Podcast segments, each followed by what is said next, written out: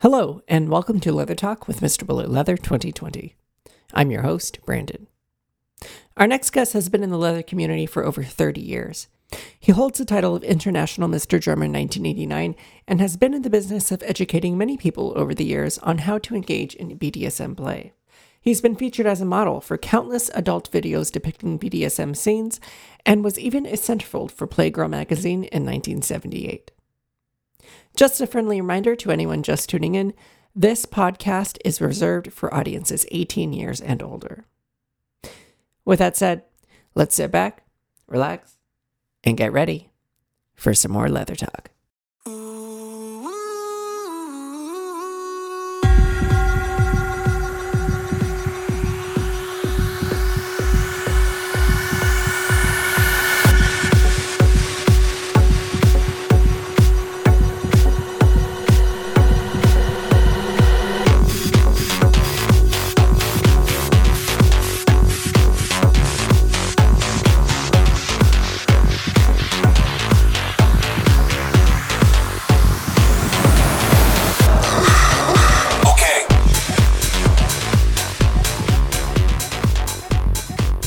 Well, hello everyone. This is Brandon, your Mr. Bullet Leather 2020, and today we have Brian. Hi, Brian. Good morning. Good to hear from you. Yeah, you too. Thanks for coming on the show. Um, Brian, for those of us who may not be familiar with you, would you mind giving us just a little snapshot of who you are? Um, sure. Um, Brian Dawson, I was second runner up IML in 1988. Uh, I won International Mr. Drummer in 1989.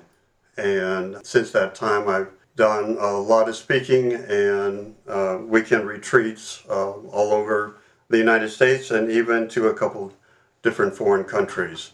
So uh, it's been a, a pretty glorious time. That was like 89. Yeah. So, you know, as, as late as last year, I went back to the East Coast and gave a, a weekend retreat to uh, gay men. So um, I generally identify as a gay man. Um, I was married for 17 years to a woman, and so that it's been sort of a slow progression. Uh, for a while, I sort of felt like I was bisexual, and then today, uh, my primary orientation is toward men. I began the leather journey when I came out. So um, it was a fast track.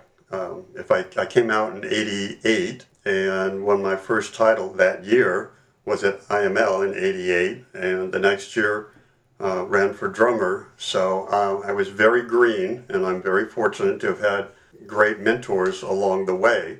So I've, I, it's been a slow journey, but today I consider myself to be pretty experienced in most um, areas of kink and uh, I've developed a number of talks that are often specific to people's feelings and you know how they get in touch with being uh, a sub or a dom and that kind of stuff. So it's been a very slow journey since uh, 1988.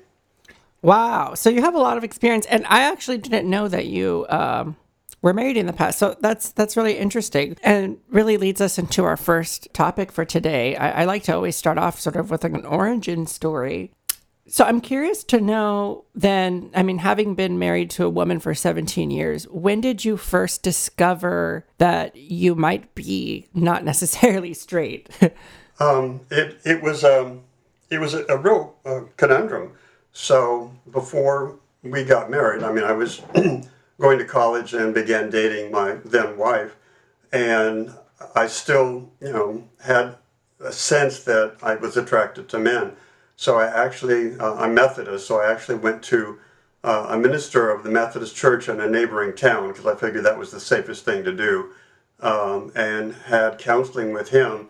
And his advice to me was, it's not that unusual for men to have, you know, feelings for other men. Um, it's pretty normal, and I wouldn't worry about it. And go and get married, and you'll be fine. So that was probably, you know, bad advice. But had I not gotten that advice, I wouldn't have, you know, two kids and six grandkids and all of that. So uh, it's just it's it's just a part of my life. Now, a, a couple questions about that. Um, are you are you still a practicing Methodist or Christian or other Yeah. religion? Okay. Yes. Yeah. And uh, what what is your journey like that with your spirituality been with coming out? Was there any kind of friction there? No, it's interesting. Um, I I firmly believe that um, you know I'm a I'm a good person, so I never had to go to a therapist when I was coming out. Um, you know, I help little ladies across the street, and I rescue puppies and find homes for them, and I fuck guys. So mm-hmm. I, I don't think that that God is there uh, going, well, this is bad and this is good. I just, you know, I think that I'm I'm a good person. I have a good soul. Uh, I'm spiritual. Um, you know, a good commercial will make me cry. Mm-hmm. Um, so I I feel that that I can be a gay man and be a Christian, and that there's no um, push or pull one way or the other.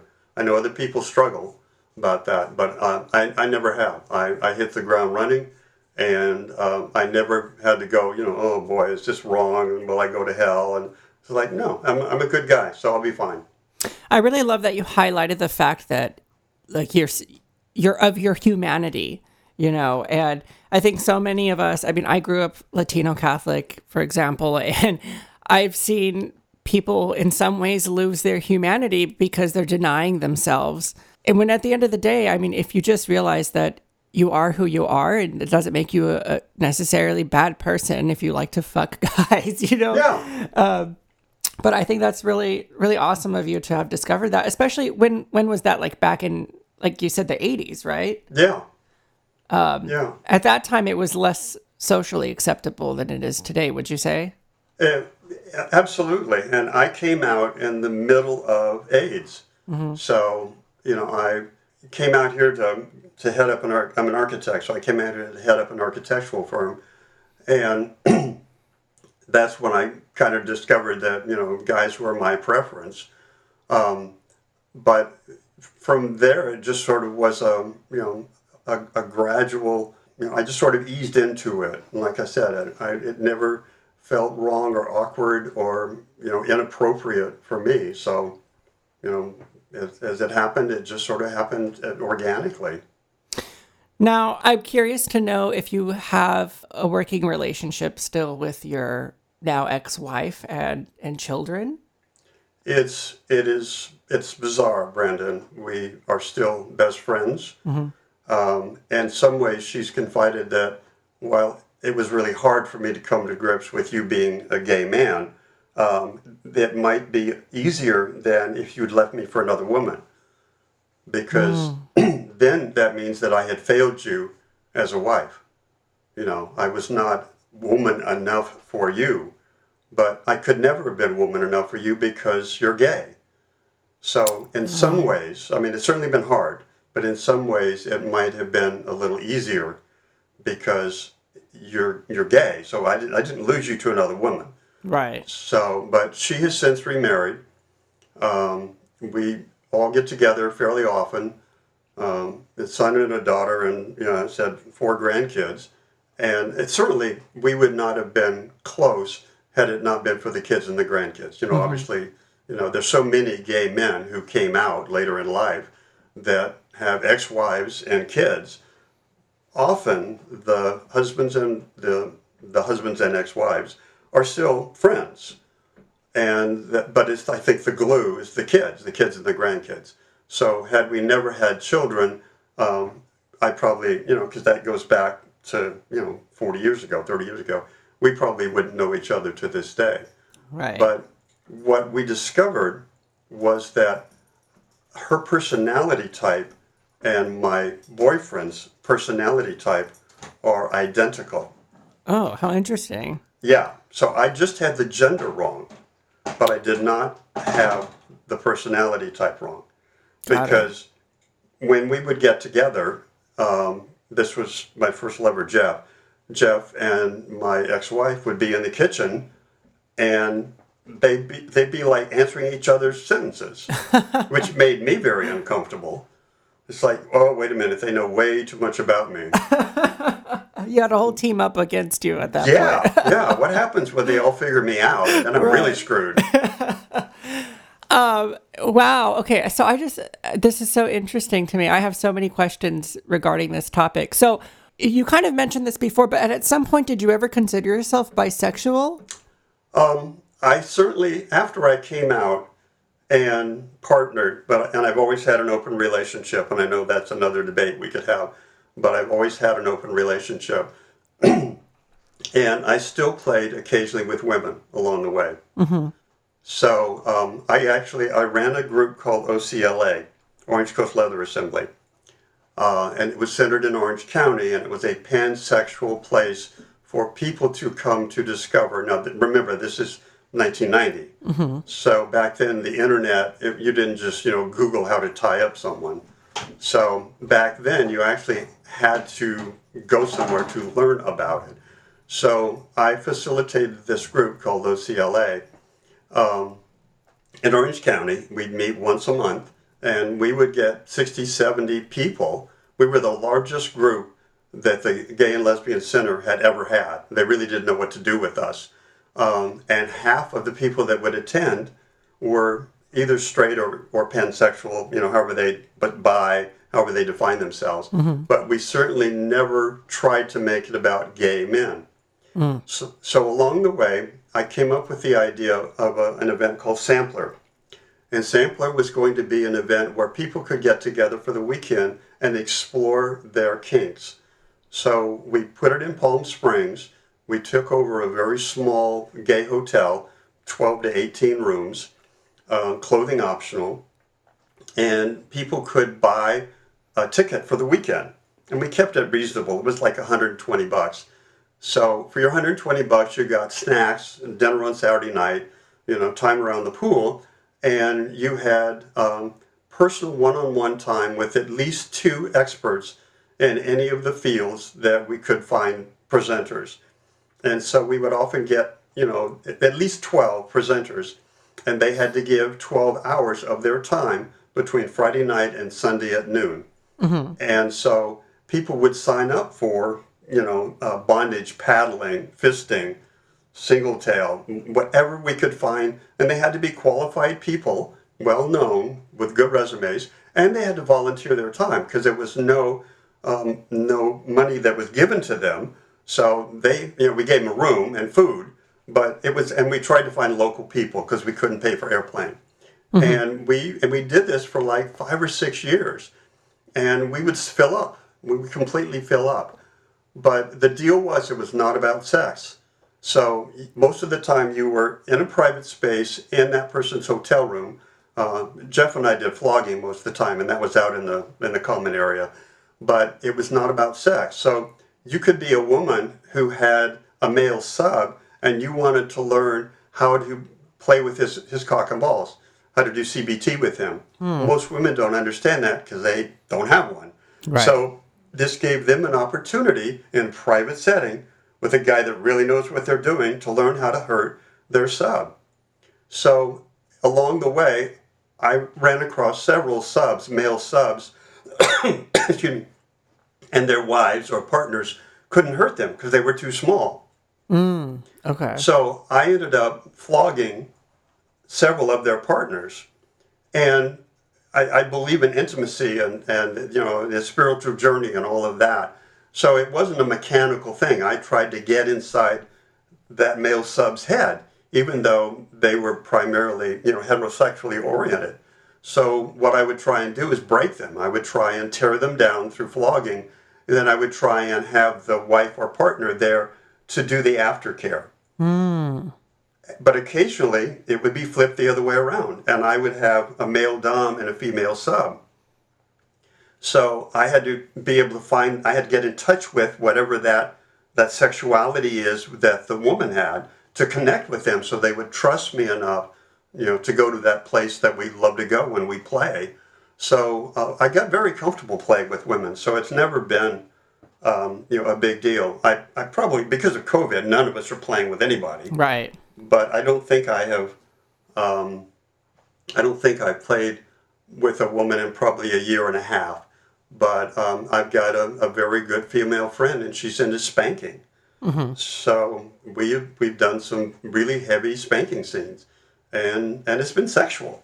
Wow. So um, you know, so I some little tiny part of my compartmentalized brain, you know, still enjoys being with women. How, how, have you? Oh, how did you get so open? Uh, did you just come out of the womb like this with this kind of perspective of openness and ability to to be with other people like that, or did this develop over time? It, you know, I I think it sort of developed over time. When my ex-wife and I were married, um, you know, we had Playboy magazine around the house, mm-hmm. and there were certainly nude women and occasionally nude men, and neither my wife nor I, you know, would hide our sexual identity from our children. So our kids ended up being pretty okay with that. Mm. I mean, nothing really, you know, gets to them. So it, it, it said it's just been sort of a process. But, you know, even when I was doing porn, it's, you know, the very first time I did a shoot, it's like, okay, strip down, go. Yeah. It's like, okay, you know, it doesn't bother me. I can do that, sure. we'll circle back to your porn and and I, I did find your centerfold on Playgirl actually on the internet. It's out there. And I'll I'll I'll I'll put a some of those up on the Patreon for for those who want to take a look. But yeah, so okay, let's go back to your childhood. I'm I'm curious to know what your first sexual experience was like, and if you remember it. I mean, um, I I don't know if it's my sexual experience, uh, not physical, but uh, I'll tell you about my mental sexual experiences. Okay. Um, I you know I was I was born in the South raised by very, very strict parents. So it was yes sir, no sir. Um, and if I screwed up, he came after me with a belt, um, which I which is fine by the way. So I don't have any you know daddy issues. Uh, if I screwed up and I, then I deserved it, then I got I understood that. But I, I grew up back there, so I grew up in Louisiana. I never was sexually active, and we left Louisiana moved to California when I was eight years old. I have a distinct memory of daydreaming about my island of men.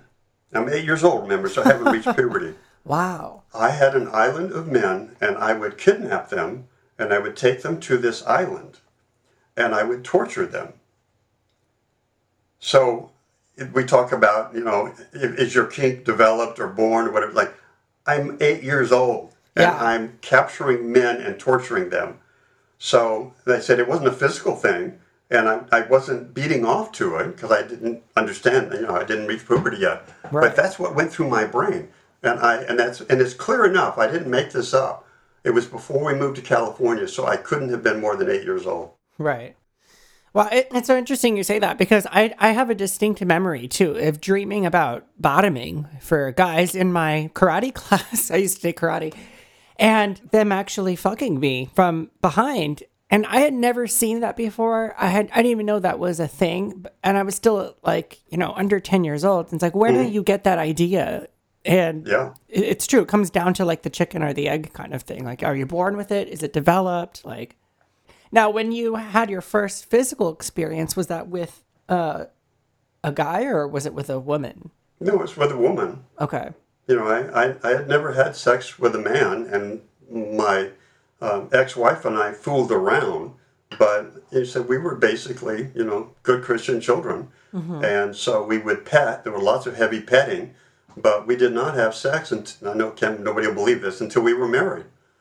Wow! And I did not fool around on her when we were married, so you know, the the sex that we had was between us and it was just as time went on that I was having this longing to, you know, have something with muscles in the chest, you know, to hang on to.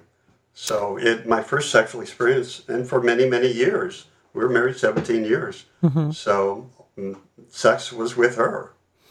At what point did you have a physical experience with a, another man? Um, it was when I finally came out to California. Now, like I said, we were we were separated at that point, and I had come out here to you know to work, and I ended up. Um, I went, okay, now's the time. You know, yeah. I need I need to actualize the fantasies, the longing that I've had. So I I had heard about um, the Laguna and Laguna Beach. You know, would be have a gay bar so I found myself in a gay bar in Laguna Beach. And um, um, you know, a young guy picked me up. and so I went, okay, now or never, we're going to do it. And again, it, it, it didn't feel awkward. It felt completely natural. It wasn't like insert A into B, you know, just like, no, just grab them by the legs and go for it. So I guess I'd, you know, I primed myself my whole entire life. So, you know, and that's when I, you know, I finally had to come out to my wife and I said, look, you know, I just, I'm, I'm gay and I need to fess up to it. And, you know, we need to, to end the marriage. Wow. When you when you had that sexual encounter with that guy, how did it feel different to you? I mean, than having sex with a woman, like emotionally, spiritually, physically. I mean, what what sparks went off where you were like, okay, this is what I've been missing this whole time? Um, you know, that's interesting, Brad. Nobody's ever asked me that question, so I don't know that I've got a good answer. It felt right, and it felt natural, but and this is a long time ago, but I don't remember the fireworks going off, going, "Oh, this is incredibly better than me having sex with my wife." Mm-hmm. I just know that it felt more right. I see. So it didn't make the other feel wrong, and it didn't make this feel completely right. You know, it just like that was right, and this is more right. I see. So you just felt at home, more at Yeah. home in this kind of Yeah. setting. Okay. Yeah. Okay. Now, your kids, uh, do you have a good relationship with them? Were they upset that you were coming out as gay and leaving the house, or how, what was that dynamic like? Well, I, I had um, a I don't know if, if the people that listen to this are interested or not. I had a son and a daughter. The daughter, you know, worships their dad, so their dad can do no wrong.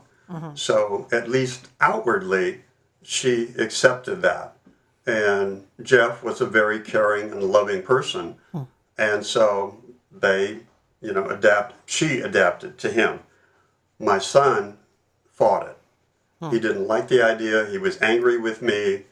Um, you know, we'd already split up. They'd moved out here, but um, you know, sh- they lived about 20 miles south of where I live, and so I would go down there on the weekends and watch the kids, and I would try and get down there as often as I could.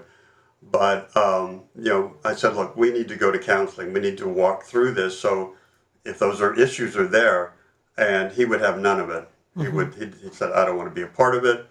And I, so he had a lot of anger, Yeah. and that's many, many years ago. And I think that we have a very good relationship today. You know, like I said, I'm down at their house all the time. You know, they've got two kids, and I've never ever gotten any sense from my son, you know, about about me not wanting him not wanting to be around their kids. So uh, it took a long, long time, but I think I think he finally came around and went, you know, it's my dad. He still loves me.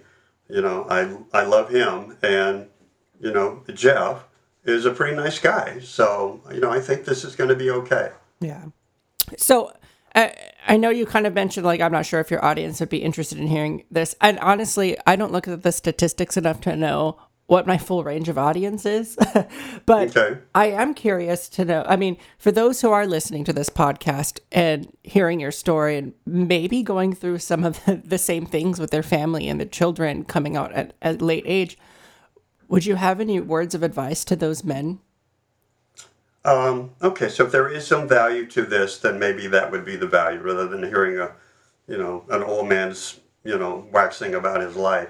Um, I, I'm, and I'm not the only person that's going to say this, but unconditional love. You have got to let your kids know that you love them, mm-hmm. that it's shitty, and I'm sorry, and it may take a long time for you to understand this, but it's what's right for me. Yeah. You know, I, I tried it, but this is what's right for me.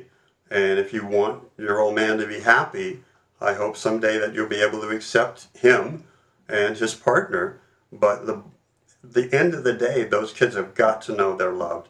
That that because a lot of kids go through the you know I'm the reason for this, or you know they feel that somehow or other when the parents break up that it's their fault.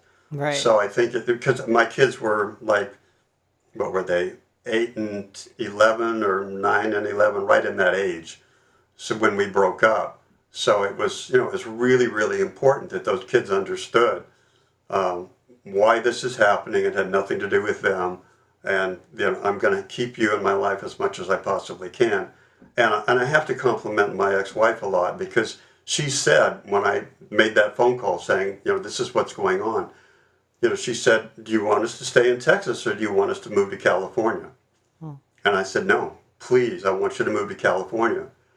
So, you know, we had a, a beautiful two-story custom-built brick house in Houston, Texas, and we sold it and I bought her a condo in Southern California. Mm-hmm. So her lifestyle changed dramatically because she could have said, you know, fuck you and the horse you came in on. You know, I'm going to stick it to you. You're going to owe me so much money in child support and alimony, and I never want to, you'll never see your children again. And that's not what happened. Yeah. And yet I know that does happen to a lot of gay men. So, and so that's why, you know, I, I, I, I say a prayer every night. I lead a very blessed life. You know, what happened to me doesn't always happen. Yeah. And so I'm sitting here at, you know, 73 years old with, you know, a wife that's my friend and, you know, a, a wonderful boyfriend and kids and grandkids. And I get to, you know, hurt men in my dungeon. As soon as COVID's cleared, uh, I've got it all. I mean, yeah. I've got it all. I, there's, there's very, very little you know, if the end were to come tomorrow, I'd go, oh, if only I had. Because I have. I've done it all. I've had a wonderful, amazing life. So, uh, you know, I congratulate my kids and my ex-wife and all of them for being there for me all through these the, the times. Yeah, that is so awesome. Like you said, like at the end of the day, as hard as it may have been to like come out, like there's no regrets. You're living your truth, as they say. Yeah, exactly let's kind of talk a little bit more about your leather journey. Um, I'm curious to know when was the first time you stepped into like a leather space, or when did you discover kink for the first time? We we did country western dancing a lot uh, in Houston, obviously, right? And I was a very very good country western dancer. So when came to California, I discovered Floyd's in Long Beach, which is now gone, but it was a country western, a gay country western bar. So pretty soon I found myself there, and it's like, how how could this possibly get any better? Mm-hmm. You know, these beautiful, attractive men in skin tight pro rodeo wranglers with their cowboy hats and their shirts off, and they want to dance with me. It's like, oh my God, this is incredible. So I met a guy, and we began dating, and so he said, I think there's something that you might want to learn more about. So he gave me my first leather vest and took me up to the one way up in Los Angeles, which is also now gone. Yeah. Um, and so again, it was like a duck to water. It's like, yep, this is where I belong. Wow. And you know, there were even hotter men than the ones that Floyd's, or at least as hot. Uh, and they were getting, you know, tied to the chain link fence in the middle of the bar. I went, oh, this is so me. So, um, you know, he is. He, I could just see eight year old you going back to torturing men on that island. see, it's full circle. It's full circle. I finally get to actualize what I had fantasized right. when I was eight years old. So, so that's where it all began. That was the, the my very first leather bar, my very first leather boyfriend, and it's like wow. But it, it and it and it was again, it was a very logical progression of you know discovering leather and discovering that that's where I belonged all along. So your first piece of leather then was that vest that he gave to you? Correct. Wow. And do you still have that vest today? I do. Wow. I do. So, I mean, that has such a history to it. And we can talk, I mean, we can talk all day, I'm sure, about old guard and new guard or whatever it is. And some people think that it may or may not even be, you know, real. It's just labels that we give to time periods in our. But um, it's it does seem very traditional, I guess, to receive a piece of leather that is passed down to you from somebody else who is part of your journey. And I'm just curious to know about like the meaning that leather has to you because of that first experience. Um, you know, it's interesting, and I, I, I agree. I mean, I'm, I, I tend to get pretty spiritual, and I've done a lot of scenes where we all end up, you know, tearing up or, or just actually sobbing. Mm-hmm. But so it, it's a very powerful thing to me. And as I have grown, I love to keep my 30 inch waist, but it hasn't happened. um, and I'm a member of Avatar in Los Angeles, and they've done these kinky swap meets. So I have more leather toys and clothing, and I had I was into uniforms for a while, and it's like I don't fit into it anymore, and so I would sell it at the swap meet, and it gave me such enormous pleasure to pass on something that was mine to someone else. I you know I had a Muir cap, and it just didn't fit anymore Mm-hmm. And, um, you know, I had another vest. And so there are pieces of my leather that I have been able to pass on to someone else. And, and each time I've done that, I've looked them straight in the face and went, You understand, this didn't come from a store. This came from me. I wore it. It has my energy and my spirit inside, and it's now yours. And you have to honor that. You have to honor that. You know, don't ever do anything that is not right because that spirit lives in that piece of leather. So it, it I, I don't have to wear leather. I mean, I can, you know, put on jeans and a t-shirt and go to the dungeon and I'm fine. So my connection to leather is through kink, not the other way around. Because hmm. you, you meet people that are into leather but not kink. Mm-hmm. They want to, you know, put on leather and go to the bar, but they don't want you to tie them up and hurt them. Hmm and that's fine. You know, that's fine. But I, I have discovered that um, if you want to swim with ducks, you should look like a duck. So I have enjoyed leather. It looks good on me, but I've discovered that if I, you know, look good in my leather, it tends to attract the ducks that I want to meet. So, but that said, like I said, I don't I don't have to be in leather. So my my connection to leather may not be as strong as some of the other men that you may meet or interview. You know, it's really interesting that you talk about this internal spiritual leather that exists from within that you don't necessarily need the exterior. Um, and I just, re- I relate this to, I'm a violinist by profession, um, and I teach students all the time. And one of the biggest lessons that I try to teach them is that music is not something that comes from the outside in. It comes from the inside out. It's being projected from within you. So we call ourselves musicians, whether or not we have a violin in our hands, right? Yeah. And yeah. so it's very similar to kind of what you're saying here is like, I could go to the dungeon, I'm still leather. I don't need necessarily my vest on or this or that on. Right. Um, but so going back to kind of passing down of leather, we actually had, and the reason you're, you know, really on this show is because you were actually recommended to me from Xavier, who has your Muir cap and mm-hmm. yeah. s- spoke very fondly about how this meant something to him because it came from somebody who passed it down from the 80s. And he actually wore that Muir cap in his drummer competition. Mm. And it's really interesting because you are you also hold the title of was it drummer 89? Yeah. Okay. Yeah. So I wonder if we can talk a little bit about your title journey. Your first Okay, let's go back a little bit. Your first title was in 88. Is that right? Right. That and, was second runner up, IML. I'm okay. Okay, whoa. Okay, so so did you just go straight to IML then? You didn't have any bar title or anything? No, I, I won Floyd's Mr. Floyd's leather. Ah, okay, got it. So that sent me to Chicago that title sent me to Chicago. Okay. So it was not a leather bar; it's a country western bar. I see. It, kind of reminds me of like Oil Can Harry's used to have a yeah. title. Yeah. Okay. What was that experience like for you? I mean, what first of all, what got in your head about like, oh, maybe I should run for a title? Like you're one year into Gaydom, you know. Yeah. I mean, you have gaydom, leatherdom, yeah. you know, and all of a sudden I've got a leather title representing a bar and I'm going off to Chicago right. to compete with 70 men from all over the world. And and so it was it was like holy fuck, you know, what have I done? Right. Because I was so green. I was mm-hmm. so green. But luckily I I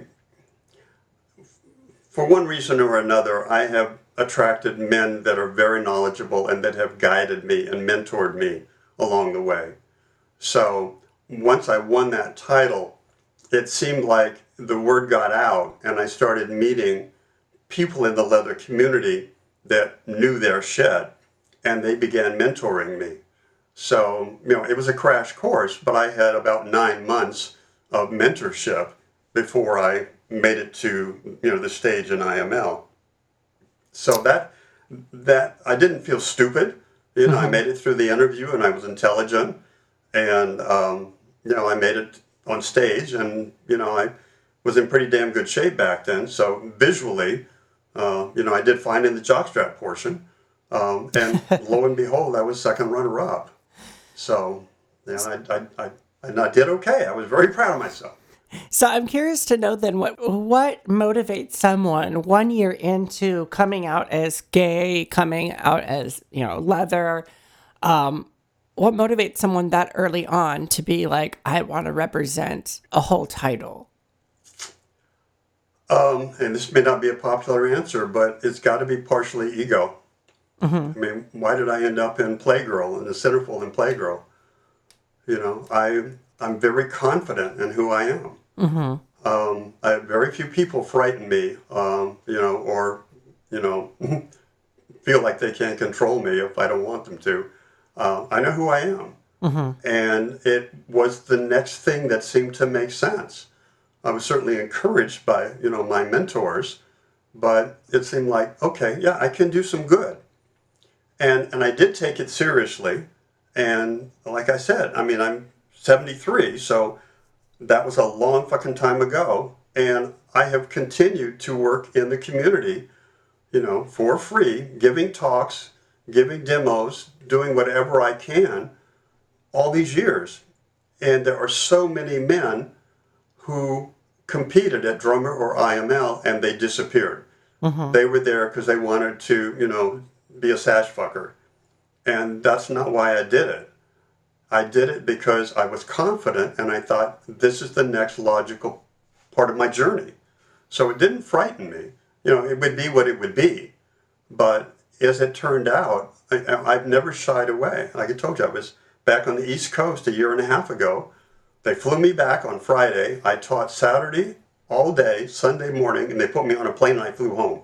Mm-hmm. I mean, I was a, I was a zombie. I was so tired.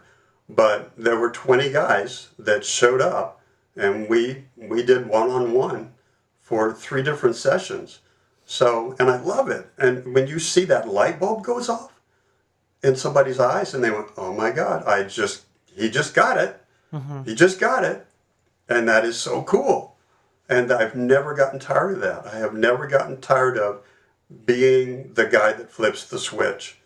Doesn't always work, but boy, when you get one, it's like, okay, I just got another toaster. you know, I got him. Where did the toaster thing come from? I'll never get. I don't know. I don't know, but everybody oh, it. gosh. Well, okay, yeah, you know, it's so interesting that you bring up the kind of ego or, or narcissism or whatever you say, because I, I've come to think that, I mean, at least this is just where I'm at. I used to think that pride, for example, and narcissism and ego were always negative, and I don't really necessarily think that's the case anymore because sometimes that can lead you down a productive path and it doesn't have to necessarily run who you are. I think that's where we get into it being a little bit toxic, as if it is everything that you are is narcissism. But the fact that you took, you know, whether or not be minutely motivated by ego, but this for you was just the next step in your journey. And because of that, it was so authentic. Look at where you are now, so many years later. Like you're still in it and you're still making changes and you're still bringing people down the path of leather. No, and, and what you said is exactly true. I, I have, like I said, I have an enormous ego. I try and keep it, you know, under wraps as best I can. But that's the reason that it doesn't frighten me to do things but I try and not become narcissistic about it. Mm-hmm. And you know, I, I, you know, I, I don't see it when I look in the mirror. But I mean, I wouldn't have gotten into Playgirl if I wasn't a decent looking guy. You know, I know that that had something to do with where I placed at IML and drummer. So that has helped to open the doors. Mm-hmm. So I, I've always taken care of myself because I know that's part of it. You know, you, you walk in and if they shut the door, you don't get anywhere. But if you walk in and you're well groomed and you present yourself and you look like who they think you should look like, it'll open the door. Mm-hmm. So I, I agree completely. You know, you know, don't become narcissistic about this, but but maintain a healthy ego. Be proud and comfortable about who you are and what you are, and know that you are who you are, and know that. You know, you can't take that away from me. I know what I know. So you can either come on the journey with me or not, but it's okay. And I'm going to go on my journey anyway. Right. Right, exactly. It's it's a balance, definitely, and I think you've managed that balance pretty pretty well over the years. Um, let's talk about '89. Your Mr. Drummer, 1989. Uh, what was that journey like, and was that kind of something that just like fed into the drummer competition, or did was that a separate competition that you decided, oh, let's run again, let's do it again? Um, a, a lot of these people that mentored me you know, they were teaching me all kinds of things, but they were not really teaching me political stuff. And I said, look, I'm not a political guy. Mm-hmm. And historically, IML is more a political kind of a title. You know, you show up and you do amazing speeches and, you know, you move people with your the power of your voice and, you know, your eloquent presentations. And I would move people because I'd tie them up and beat them up. Mm-hmm. And so they went, you know, I think you're better suited for drummer. And that title was in San Francisco. So they kind of started regrooming me after IML. They went, look, you did really well for, you know, this green guy that, you know, had just come on the scene. So, but we really think this is more where you should go. So, um, you know, a year later, I was competing at drummer in San Francisco.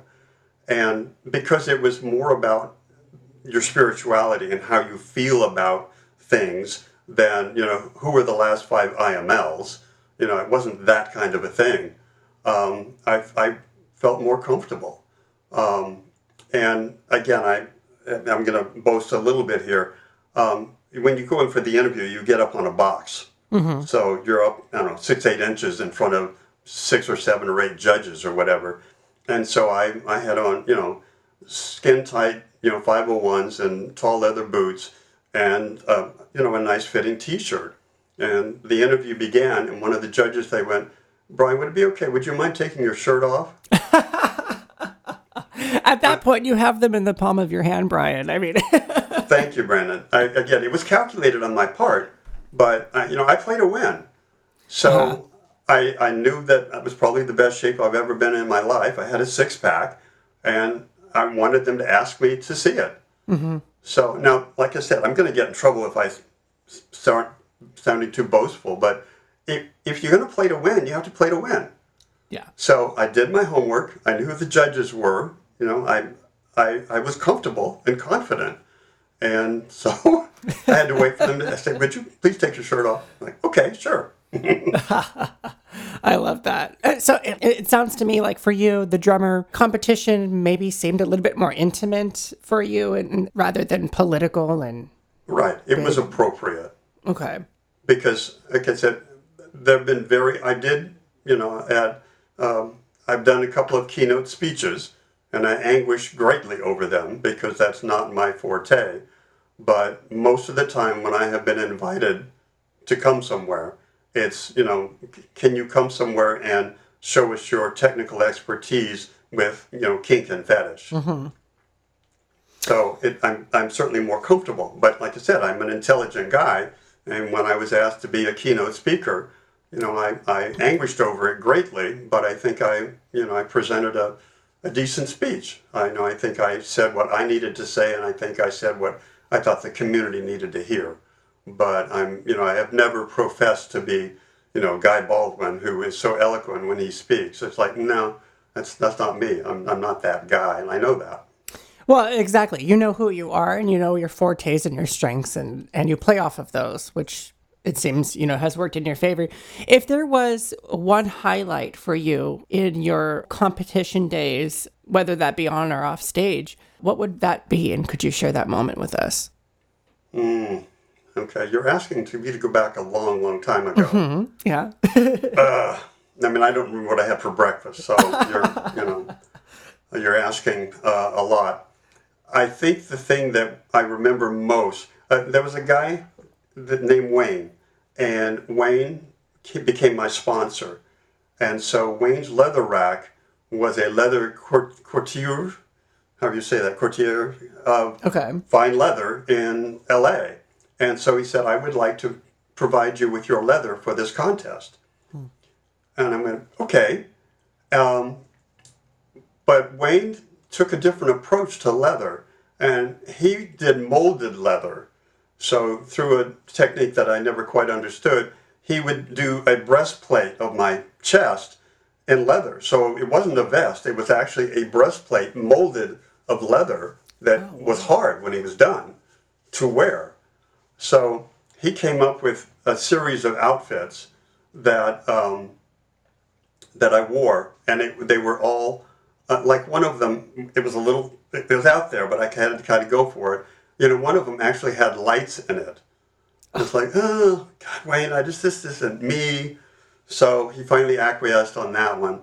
And Wow. the cocktail party at the meet and greet, he had come up with sort of a Chippendale outfit for me.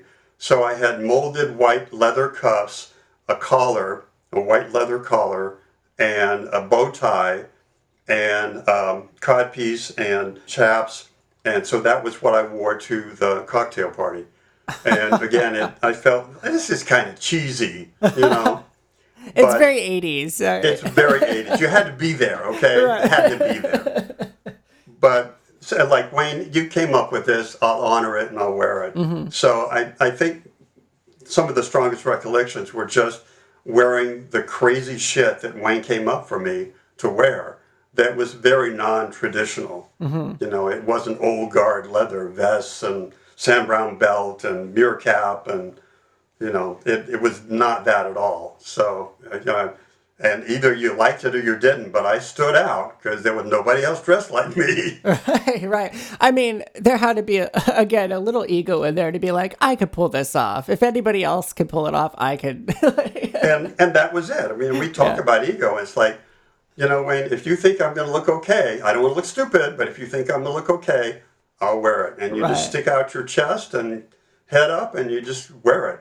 You know, I a, a long time ago, this complete sidebar, but my uh-huh. daughter wanted to borrow my leather jacket to wear to sort of an 80s retro thing in high school. Mm-hmm. And I said, Yeah, you're, you're welcome to wear my jacket, but you need to understand the history of the jacket. It's not, you know, twenty nine ninety five. This was, you know, a four hundred dollar jacket made for me. And I said, You need to understand what's going to happen. You're going to wear this to school. The kids are going to see that it's not a twenty nine ninety five fake leather jacket, and you're going to get questions yeah. and you need to be prepared to answer those. And if you can't hold your head up high and say it's my dad's leather jacket and he has loaned it to me, then you shouldn't do it. Yeah. So that I have really tried to impart that to my kids. It's like you know, hold your head up high, be confident.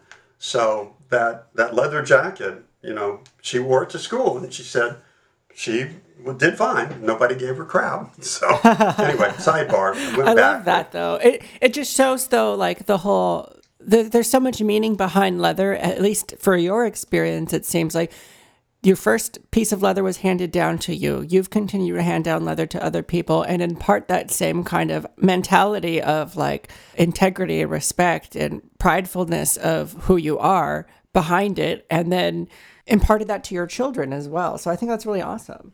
Yeah. I, can I tell a, a quick story here about that? Absolutely. All right. Um, many years ago, I didn't have my own dungeon, which I now have at my house, um, but I rented a warehouse space, and it was about 12 or 1400 square feet. And it became my personal dungeon. And many, many men contributed things to my dungeon um, a giant sling, uh, a suspension bed, a bondage bed, a deprivation cell, um, and a cross, a St. Andrew's cross. And the person that made the St. Andrew's cross said he went to the lumber yard and he spent many hours looking at the four by six pieces of lumber till he felt the pieces of wood that were appropriate for this cross. So that cross was made based on the the energy that he felt that that wood had in it. So finally, we had the dungeon for maybe seven years or so, and I just it was too much money. I couldn't afford it. And one of the things we would do is we'd get together every once in a while and we'd do jock, jock strap wrestling. and it was mostly just rolling around having a good time. Every once in a while, our testosterone would kick in, and it would get a little more aggressive than it should. But mm-hmm. I finally was shutting the dungeon down. So all of the pieces, the leather, not the leather, the, the dungeon pieces had found a home. And the the dungeon space was now empty except for the wrestling mats. And we were going to, one last time, we were going to wrestle. And so, you know, it was a Saturday afternoon or whatever. And so we were wrestling around, and all of a sudden, I felt this incredible chill that, like, it just, it got so cold in this space. And I thought, oh, you know, you're, you know, is it, is it a stroke? What's going on? And I went, does anybody else just feel that? And they went, yeah. We all felt, and it didn't last, but we all felt this incredible chill that went through the place. Wow. And here's where I'm going to get a little woo woo. I really believe that because everything that's in there was either leather or used to be a tree. So everything used to be living, had life energy. And I really believe that as things left, for the most part, that energy left with whatever that cross, the bondage bed, the sling, it all left with it. But I really firmly believe that something didn't get reattached before it left. And that was that energy that was running around the place trying to find out where it should have been attached and didn't get done. Wow, that gives me chills, Brian. Isn't that crazy? It wow. really happened. I'm not making this up. No, I mean, as really you're happened. saying it, I was literally getting chills. I mean, wow. That is insane. I mean, so if if you believe that what we do has spirituality and life changing abilities, that would be the one moment. It's like, okay, this shit's real. Wow. Okay. Thank well, you for letting me tell my story. Absolutely.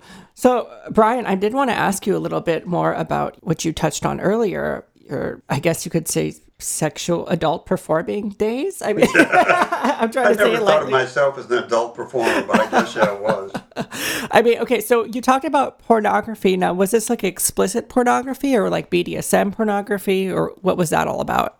I was a model for a company called Zeus Studios, uh, located in LA, and they needed a, a competent Dom mm-hmm. for, and because the only thing Zeus did was kink, bondage kind of stuff. Okay. Right. The you know all the other um, uh, studios were just doing you know vanilla fuck videos, and the stuff that Zeus focused on was all on BDSM kink. So we met. Uh, Daddy Zeus ran the studios. We met. I connected really really well with uh, his boyfriend at the time, Scott Answer, and um, there was obviously sexual tension between us. And so he said, Would you be willing to do a video? Hmm. And I went, Sure, why not? so that was the first one. So, and again, it really, it, it, he, he, he needed me for my expertise and the BDSM stuff. So it was not, it, it never became, it was sexual, but it was never about sex. And that was kind of how I figured I could, in my, my little pea brain, how I could justify this if it ever came out is like, okay, you know, here's Brian fucking another guy. It's like, so it never became sex, it was sexual. I Certainly sensual, um, or tried to make it spiritual. But I figured if it ever, you know, because I was on the box cover of videos for almost 10 years. So I went, you know, if this ever happens, I can go, look, I'm kinky, it's my deal, there you go but you know you can't you can't take me to court because I was you know fucking some guy. Right, right. So um, so anyway, Michael and I got along famously. Um, he would find models um, that uh, were you know beautiful men, and I got to tie him up and hurt him. So and he paid me. and he paid me. I love that. I, I, I never told him I'd have done it for free. Jesus. well, hopefully he's not listening and being, damn it. yeah, yeah. Well, okay, so did you ever, I mean, did you ever hook up with these guys off camera after the fact? You know, it's interesting. It The whole thing was run very businesslike. Uh huh. So, you know, you showed up on time. He didn't want you coming for a week before the shoot.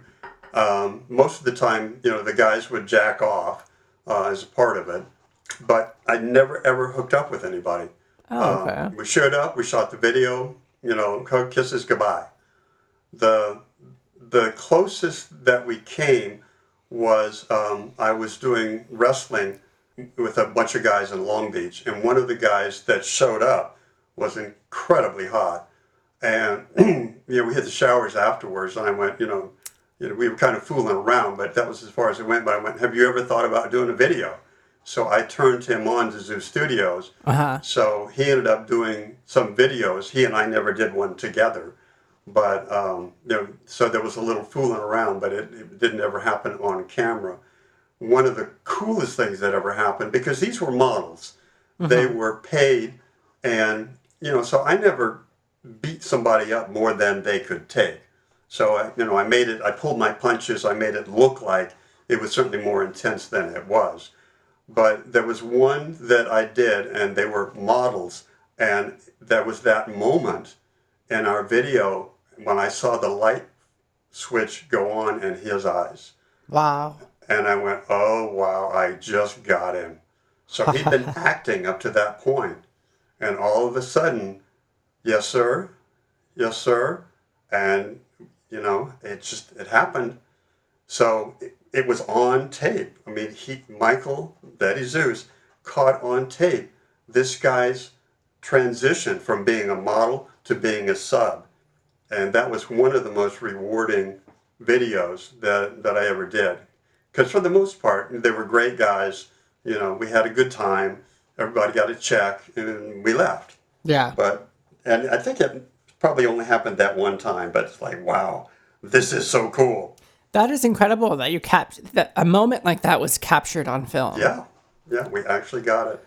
Um, the other one that was so interesting was we did um, uh, a series, or Michael, their Daddy Zeus, did a thing called USM. Uh, and he did one, two, and three. So I was in USM 3. Um, and it was shot in San Francisco um, at the then owner of Drummer Magazine. And um, it was shot in his dungeon. And it, was there were two guys, and and we, we we all connected intensely, and there was lots of screaming and yelling that happened, and it made it to production through editing and on the boxes and in the stores, and somebody reported him for abuse. Wow. And he, he had to hire an attorney and go to court to defend it because they went, you know, you can't do this. You can't hurt people and film it. This is not okay. And and Michael's going, they're actors. They're very good actors. you know, Sylvester Stallone getting electrocuted on the, you know, on the mattress. Remember that? I mean, we all got a hard, hard on, right? Yeah. And he's screaming and yelling. He's acting. He's saying these are actors. That's all it was. But it was evidently too intensely real. So the settlement was they had to pull the video from from sales. Now, I'm curious if you have any of these video. I mean, do you have copies of these videos in your home? Yeah, no, I'm I've got you know I've got a copy, a VHS copy of every one of them, and then I believe I've got a DVD copy of all of them as well. Wow. You know, I, this sounds so millennial of me, I know, but like it would be so cool to like uh, have a virtual event where we do like a live viewing of one of these vintage BDSM porns that you were a part of. Um, yeah, I'll I'm ship one to you. You can if you can figure out how to play it at your end, I'll loan it to you. If I can buy one on the internet, I will. But uh, I, I have a feeling that they're are they still off the market because of that settlement? Th- That one is not on the market, but all the others are. Oh, I see. Okay. The Zeus Studios is now owned by Can Am, and Can Am does wrestling videos, and they probably have five or six different brands or genres. You know, muscle, uniform, heroes, uh, guys and girls together. Uh, so that's their deal. Okay. So he bought the catalog from Zeus Studios. So, but I think if you were to Google, you know, Brian Dawson Zeus Studios, it would come up. You could probably find them, but but I've got them. I, I'll lend you one. Cool. That that would be awesome. Yeah, I I I kind of like jokingly but not jokingly say like I really feel like my past life I was a gay man in like the 70s or the 80s or something because hmm. I see like vintage porn or like vintage images and I just have this nostalgia like as if I was there even though I know I wasn't there like I feel like I was there and that uh, somehow I was a part of that. So it's just so interesting like whenever whenever I see images or videos from the past because it just kind of takes me to that place you know? I there there are a couple of you know Facebook groups that have you know vintage um, bodybuilding on it, and I love going back and seeing the you know bodybuilders from the '60s and the '70s and uh, what's it called? Athletic Model Guild (AMG). Mm-hmm. Uh, Mensah, I forget the photographer's name, but he used to photograph really really well built men in very scantily clad clothing, but under physique photography is what it was called. I see So those of us, you know, that used to jack off to well-built men, that you couldn't buy, you know, a book, but you could buy his his, his physique photography, and that's how he got around it. Right. Wow. Uh, let's talk a little bit about what was it? Oh, your centerfold for Playgirl. how first of all, how the hell do you get on the centerfold of Playgirl in the first place? Um, I worked out at a at a gym in North Hollywood called Vince's Gym, and Vince's Gym. Oh, That's where I live, but there's no Vince's gym here anymore. Yeah, well, it, it used to be there, uh, and it was you know just a it was lit with incandescent lighting, a low ceiling, and it was just a musclehead gym. But um, I worked for an architect right down the street, so rather than fighting traffic, I'd go there to work out. And you know, one of the guys hit me up, and he went, you know, you want to be in Playgirl? I went, yeah, right. He goes, no. He said, I let's do a photo shoot, see what I can do. So wow. he did a photo shoot and submitted it to Playgirl, and they bought it. Oh, so, that I, does that is that still how it works today? Like people make submissions and then it's approved or like not approved or bought Yeah. or not bought. Right. Okay. Okay. Yeah. So, um, and the, the, the ironic part of it was um, they accepted me as the model and not him as the photographer. Oh. So he introduced me to Playgirl, but he lost out and didn't get to actually photograph the shoot that was in the magazine. Well, that's a bummer. Yeah, yeah, he was not too happy about that. So, I mean, what's it like being on on that set? I mean, were you, were you just like naked in front of a whole crew of people? I mean, like, how does that work? Well, it, it was interesting. It was a female photographer, Uh-huh. and it was only she and I. So Okay. it was very, very intimate. Um, you know, very low key. It was shot in her loft in Venice, um, and so it was like you know, it's shot in her in her place. Mm-hmm. So it was very low key. There weren't you know you know lights and cameras and guys and all around. Um, so it, it, it you know again it, it, it doesn't scare me to strip down and get naked, and uh, so it, it's it was comfortable. It didn't bother me at all. Now, when I'm I'm looking at the photos right now, so I mean, it looks like you have a semi. Was it? I I mean, I don't know if you're a shower or a grower. I No, well, I'm no, I'm I'm a grower, and okay, they Playgirl did not want full erections okay. because they were afraid that they would lose their female audience. So how do how do you keep a semi through a series of photos? What they, I I'd get hard, and then she'd shoot pictures as it went down, and then I'd get ah. hard, and she would shoot pictures.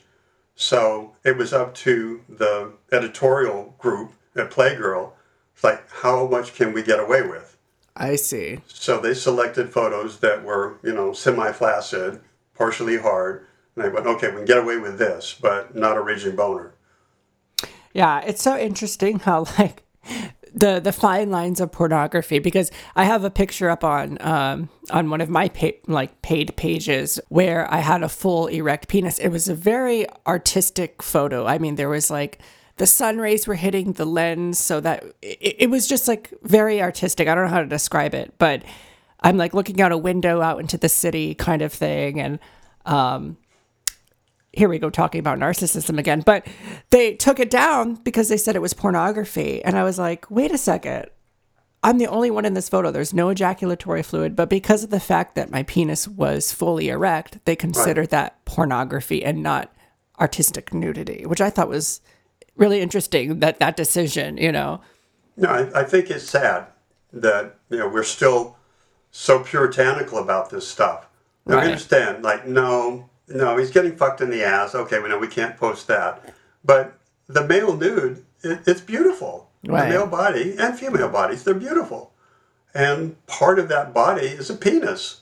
Mm-hmm. So, but you know, I've been bumped off of Facebook and put in jail three or four times now.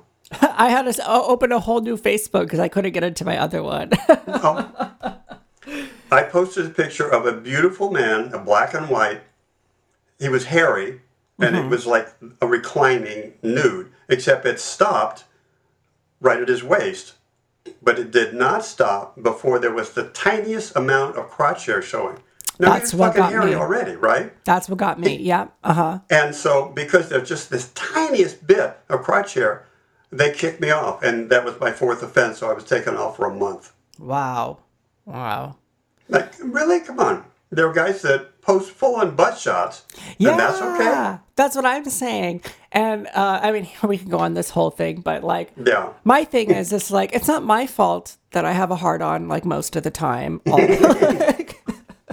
God bless you, by the way. like I walk around the house and I'm like, what the hell? What? Why? no, well, yeah, no, I love that. It's like a, a gentle wind will give you an erection. right. Right. Exactly.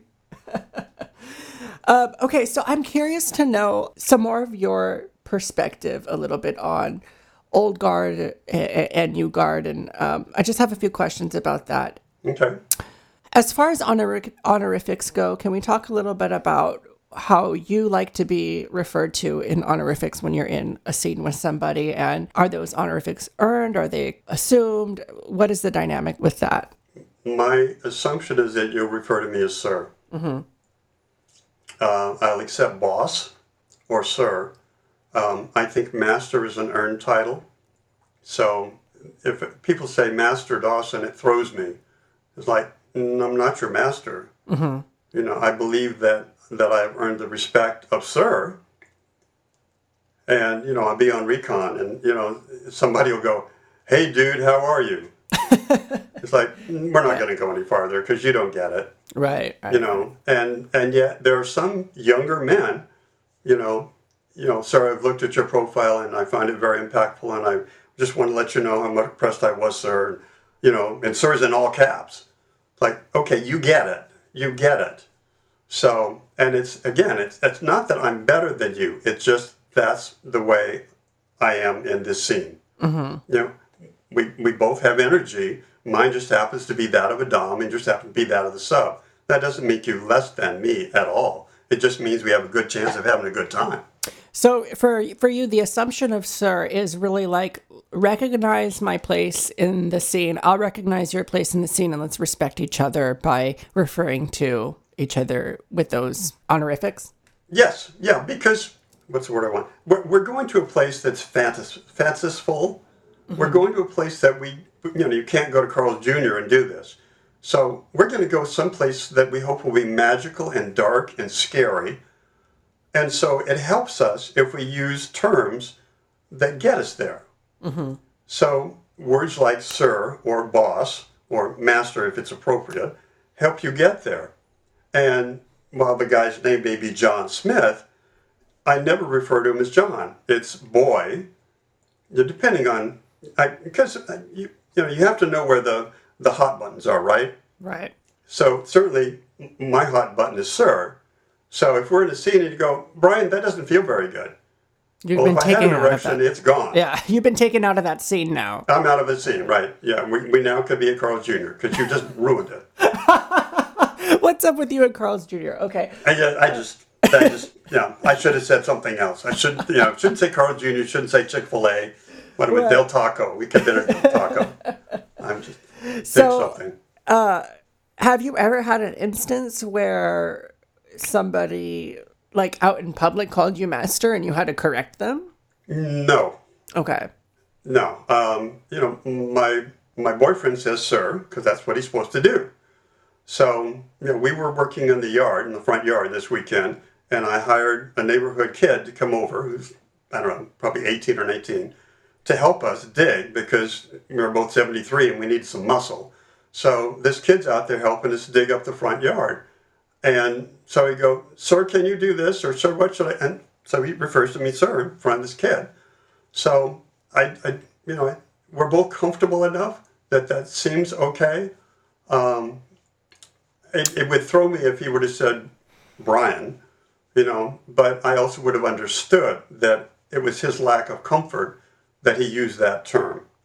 Oh, so your the honorifics, at least with your partner or partners, they go beyond just being in like a play scene. Then, it, Yeah. Okay, No, it's it's the real deal. got it. It's the real deal. So you know, and I because I I have an open relationship and I do play with not since COVID, but you know I would play with other men, and either you follow the protocol or we're not going to get together Mm-hmm. because you showed up because you have heard about me, trust me, or believe that I will be able to take you somewhere. So part of that is getting in that headspace. You know, I'm going to get in your head. So you have to open that door and let me in. So, you know, we go through all those keys, right? On your knees, hands behind your back, head bowed. Strip down, get back on your knees. Always refer to me as sir. Each one of those chip away at John. So each one of those, they become more and more vulnerable and accessible to whatever fetish, you know, fanciful place we may go. Right, right. That makes sense? Yeah, absolutely. Absolutely. Um, I'm curious to know I mean, over the years, have you noticed any shift in opinion or perspective on how honorifics are exchanged and how they're earned? I mean, have you ever been in a situation where you're at a leather space and you say, Oh, I'm Sir, and someone says, Oh, I'm not going to call you Sir. I don't know who you are. Um, yes, we were at Folsom a few years ago, and we were at the Eagle uh, for Sunday Beer Bust, and you know we're all horned up and drinking beer, um, and there was a guy, and he kept you know smiling and looking at me. So it wasn't too long before you know I'm sitting there playing with his nipples, and you know we're kissing and tongues out, and you know going hot and heavy in the bar, and uh, he said something, and I said, I prefer to be referred to as sir. He goes, I don't know you that well. And it took me aback. And it's like, well, wait a minute. That's, that's, you're going to call me sir. And he goes, I'll call you mister. But he said, I don't know who you are, and so I can't call you sir. And I had to admit he was right. You know, Brian's little ego bubble just got burst because here's a guy that I assumed was going to, you know, get on his knees and suck my dick, call me sir, um, and none of that happened. We had a great time, but he said, I can call you mister. And I went, wow. And that was a revelation. Yeah. You know, in, my little perfect world, everybody says sir. Here's a guy that he's, he straightened me out. Right. You know Wow. mean? And so he was right. It's like, okay, I, I get it. You called me on it. And how long ago was that? that I Two mean, years ago. It was it was uh, Folsom two years ago. So d- d- did that change how you approach? I mean, public situations like that, or or was that kind of like a one-off thing that you were just like, wow, like It was it was one off. I still prefer sir, but it made me realize that my right to expect it is not really there. I see. You know, you you would hope that it's going to happen, and it nine times out of ten does. But there are, you know, and the use of the word old guard, and I've been told that that's a, a dead term and nobody uses it anymore. But I'm old enough that I still feel like old guard. Um, you know, and there there are my contemporaries who go, you know, that's all so last year. We don't use that term anymore. um, but I still think it helps us to define who we are Uh huh. things like sir and boy or slave or master or you know pup or handler or those terms help us to define and that's part of the reason that we can connect with people so quickly. Whereas in the vanilla gay world, it's like you have to go to, you know, and have coffee five times before you can start figuring out who you are. Right. You know, we signal. I'm showing up at the bar with a red hanky in my back pocket. And go, oh, that guy's into fisting, right? I've got my keys hanging on my left side. Oh, that guy's a dom. Yeah. You know, his keys are on the right side. You know, he's wearing um, a, a leather cord around his neck. He's not collared, but he's signaling that that might be something he'd be open to. So we as a community are pretty good about wearing our heart on our sleeve. And I mm-hmm. think that's helpful. That gets us to, you know, home base pretty quick. So, you know, I don't want to have coffee with you five times only to find out you're not into fisting, Right. right? So I'm just going to wear a, a red hanky and oh my God, he's got a red hanky on the other side. Bingo, we're a match. You know, and and you're Jewish and I'm Christian. That's not important. You know, we can get dispense with all that stuff because our interest, our common sexual interest, is fisting or whatever, and and we can connect with that. So I think some of that, and I'm going to call it old guard, is valuable. Mm-hmm.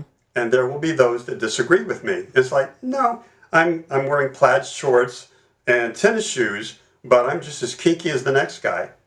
Right. but I'm not getting what I need from you for that to work. So I, I mean, I, we can talk about fla- flagging because I, I got into a discussion with this for with several people, and uh, I've gotten mixed opinions. I personally enjoy flagging because I'm also an exhibitionist, and I feel like in some ways that exhibits like how kinky and dirty I am. Like you see a yellow hanky in my back pocket, then you know that I'm into water sports, and I think it's really fun to flaunt that. And it also, like you said, kind of allows me to wear my heart on my sleeve. But other people will say, well, just because you know they have yellow on or red on doesn't necessarily mean they're into that um, kink, and they're just wearing that color out that night. So, uh, like, always have that discussion first, which I I agree with. Like, okay, whether or not you're flagging, have discussion first. But what what has the shift been like that when it comes to like flagging and wearing your heart on your sleeve kind of thing? And do you miss anything from the quote unquote old guard days? What sort of contrast do you see there? The short answer is yes, I miss it. The longer answer is um, I'm going with the flow. Right? I, I, you know, I'm partners, so I don't go out so often, but occasionally it's still fun to go out and do a Sunday beer bust. You know, and you you kind of get wild and crazy if you've had a couple beers with a couple guys that are hot and everybody has a great time. So I still enjoy all of that, um, but I have softened as the years have gone by. Um, you know, my requirements for you know, a guy showing up at the dungeon instead of, yeah, I want you to wear, you know, leather boots and I want you to wear a harness and a vest and a leather belt and a blah, blah, blah, blah, blah. And it's like, well, I don't have, I'm sorry, sir, I don't have any of that. Then wear a jock.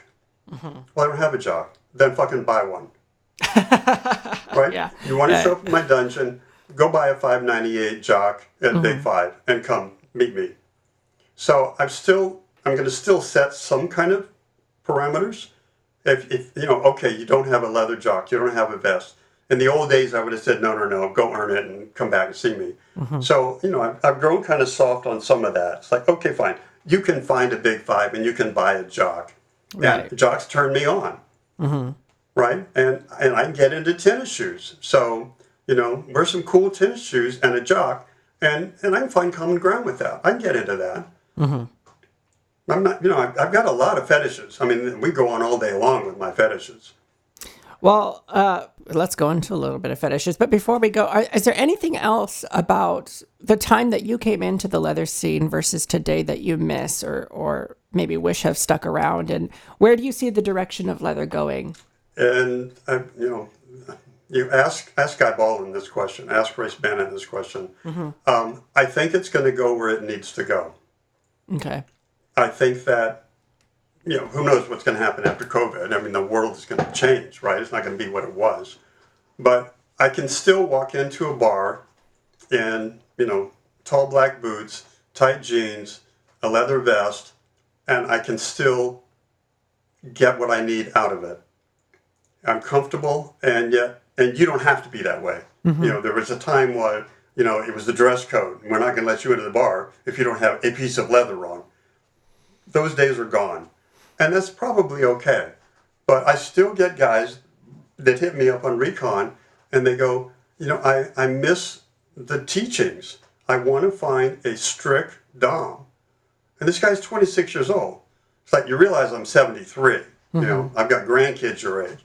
And but that's what they're looking for. They want someone to guide them that's knowledgeable. They've been there, done that, that's safe, but that they get it. They, you know, they don't want to play with another 26 year old guy who probably doesn't even understand how to do a square knot, you know, doesn't keep surgical scissors on hand, doesn't understand safe words, doesn't have his cell phone standing by for when you've got to call 911. You know, they feel comfortable and safe with Yeah. a, a guy that's been around the block. So, yeah, I miss that, but it's okay. You know, it, it's going to go where it needs to go. Do you foresee a possible? Sw- I mean, we always talk about this sort of pendulum kind of thing, and we see it with lots of different things in our society. And I wonder if you see that kind of swinging back in future generations a little bit. I, I can say I hope. I hope, Brandon, that it swings back. But, and you're right. I mean, I don't know if bell bottom pants are ever going to come back. Oh, but, you please, know. no, no, bell bottom right. pads. All right. So, so some pendulum, it's okay if they don't swing back. Right, right. right? But um, you know, men wearing tight four inch, uh, seven inch inseam shorts has come back around, um, and thank God for that. So some things do come around. So Yeah. it may happen. I, I hope I live long enough to see it happen. But um, you know, I, I don't know. Like I said, I've, I've I've gotten old, and I'm you know I get to be pretty easygoing about most of this stuff. I'm going to hold the line on a couple things, but it's I'd love to see it come back. I'd love to see guys wearing more leather um, or more fetish gear. Let's call it fetish gear. Because you can show up at the bar in a, a really hot wrestling singlet and wrestling shoes. That'll give me a boner every time. Yeah. So you, you don't have to be in leather. Just be kinky. Just be a twisted fucker. Know what turns you on. Be proud of it, and, and go out in it. That's that's what's important. Now, if you had any uh, word of advice for future generations of people coming into the scene, what would those words be? Um, I think it's confidence. Right? It's like I told my daughter be confident in who you are. You're going to meet people that are going to try and tear you down or say that you're wrong or you're going to go to hell. But I mean, the reason I've never been in therapy is I know who I am. I know that I'm a good guy. Right? I, I know that what I do is consensual. If you were to be a you know a fly on the wall, it would be horrific to see what happens. Uh, there's a reason that my dungeon is very soundproof, but I think that you just got to know who you are and go for it. You know, be confident. And it, you, if you're not a leatherman, then don't feel like you got to go buy leather. You know, ducks will attract ducks. If you're into wrestling, then wear wrestling gear. If you're into cigars, bring a nice, you know, 770 cigar, stand on the outside of the patio and light up that cigar. You watch how fast men of like mind will come around you. Mm-hmm. So, you know, we, we want to be with our own kind. So the guys that are really into leather will continue to buy leather. You know, Mr. S is never going to go out of business. So, you know, they will find leather. You know, it's expensive, but men will, will find what what their needs are and do the best they can to have them met. Absolutely, absolutely. Well, it seems like it sort of just comes back to just living your truth as Yeah. you did. Whatever that is. Mm-hmm. And know that it's okay. Now, no, no, you can't be a serial killer. That's not okay. yeah, that's know. not living your truth. no, that's not. I mean, it's certainly not living a you know a spiritual lifestyle. right, But right. but know who you are and be okay with that. What you did with that other man or woman is consensual, and that they will come out the other side of that dark journey, buzzing and enriched and changed, and you get to know that you're the guy that made that happen. I mean, that's incredible. Be it bottom or top, right? Because i've played with with bottoms that have changed me. That that their spirit was so strong in our scene that I began to cry mm-hmm. because of what they did to me. So don't think it's all about you know being Mr. Top. It's just about sharing that energy and going. You know, don't be afraid to go there. Like I said, you just have to understand that you need to be in a safe place. Don't you know? Because I've had guys that get so incredibly high that they shouldn't be driving. Mm-hmm. Right, the endorphins are like bouncing off the wall. It's like, no, we're gonna have water and we're gonna sit here and I'm gonna hold you for a while. And when I feel like that glassy eye has passed, then I'm gonna let you go. But this is powerful shit. What we do with each other is powerful. Absolutely, absolutely. Well, before we go, Brian, are there any organizations or things that you're a part of pre or after COVID you see that you want to make us knowledgeable about? Um, well, I said I'm still a member of Avatar. I don't show up to every meeting. They've they're on hiatus. You know, they're trying to do Zoom, you know, virtual meetings. Next Sunday, I'm meeting uh, a think tank group out in the, the desert. Uh, my boyfriend lives out there, so we'd go back and forth between houses. But they they're putting a group of guys together, and they want to try and figure out where PSLOD is going to go. That you know, it's on hiatus as well. But when this is over, how do they need to rebrand? How do they need to get out and get new people into their organization? So they asked me if I'd sit in for the afternoon, Sunday afternoon, you know, socially distanced, and brainstorm what what do we need to do to keep bringing people into the fold. Yeah. So you know, I, so I feel honored that you know I get to be a part of that and, and hear what's going on. But um, you know, just there are there are organizations all over the United States, but I don't think anybody's doing anything right now. Right. So you know, do your research and you'll find out. Talk to a friend. Talk to somebody you trust. You know, just like you know, don't go playing with Brian until you find out if he's a safe guy. Mm-hmm. You know, you'd be crazy to show up at that dungeon door and like, I don't know anything about him. I hope he doesn't kill me. But so do the same thing about organizations. You know, gay, straight, bi, hat, pan, whatever it is. Do your research. They will come back. We need each other. We need a social outlet. We need to be able to get together, you know, as, as a group and share our kink. So it's going to come back. So, you know, give it time, wear a mask, get your vaccines. And when this is over, those groups are going to reemerge. So go out there and join them because you, you're never ever going to learn this on the internet. Yeah, there's a YouTube video on how to do scrotal inflation. I know that, but you're never going to understand it until you've done it. Mm-hmm. So I, I really, you, you know, we need to continue to teach each other one on one because that's how we're going to pass this on. You know, yeah, you can watch the, the YouTube video, but it's not the same until you actually experience it. That's when you're going to learn what this is about. So find that group that you're comfortable with when this is all over and go and join it. Be a part of it. Absolutely. Well, how can we stay connected with you, Brian, and how can we reach out? Um, I'm I'm on I'm on Facebook. It's it's my real name, Brian Dawson. I have become very very selective on who I become friends with. You know, you, we better have at least 20, 30, 40 people in common, or I'm not going to accept your friendship. Got it. You know that you know it, it's a name I can't pronounce from Botswana, and, and you want to be my friend. I'm probably not going to accept that. But yeah, I'm on Facebook. You can find me, Brian Dawson. Awesome. And Brian, before we go, do you have any last words you'd like to share with our audience? Um, no, we've we've been at this for a good long time. So um, I would like to thank your audience for actually, even though you're going to edit this down, for them actually spending the time to listen to the whole damn thing. So, so hopefully they find it enlightening enough that they'll not hit the stop button until they get to the end. So um, thank you, Brandon, for for giving a, a great chronology and you know feeding me great questions and putting it all together. So I, I really appreciate this opportunity. Awesome. Well, thank you again so much for coming on the show. And before we go, you guys, don't forget to check out the many outreach programs we have available to us here in the Los Angeles area. The LELC Cares and Boulevard Pantry are all ways that you can get assistance during these trying times of COVID 19. I will, of course, have links in the description below. As always, you can find me on Instagram and Patreon as Leather Talk Mr. Bullet and Twitter as Brandon Bullet LA. Don't forget to rate and subscribe. And as always, stay safe, stay healthy, and stay kinky.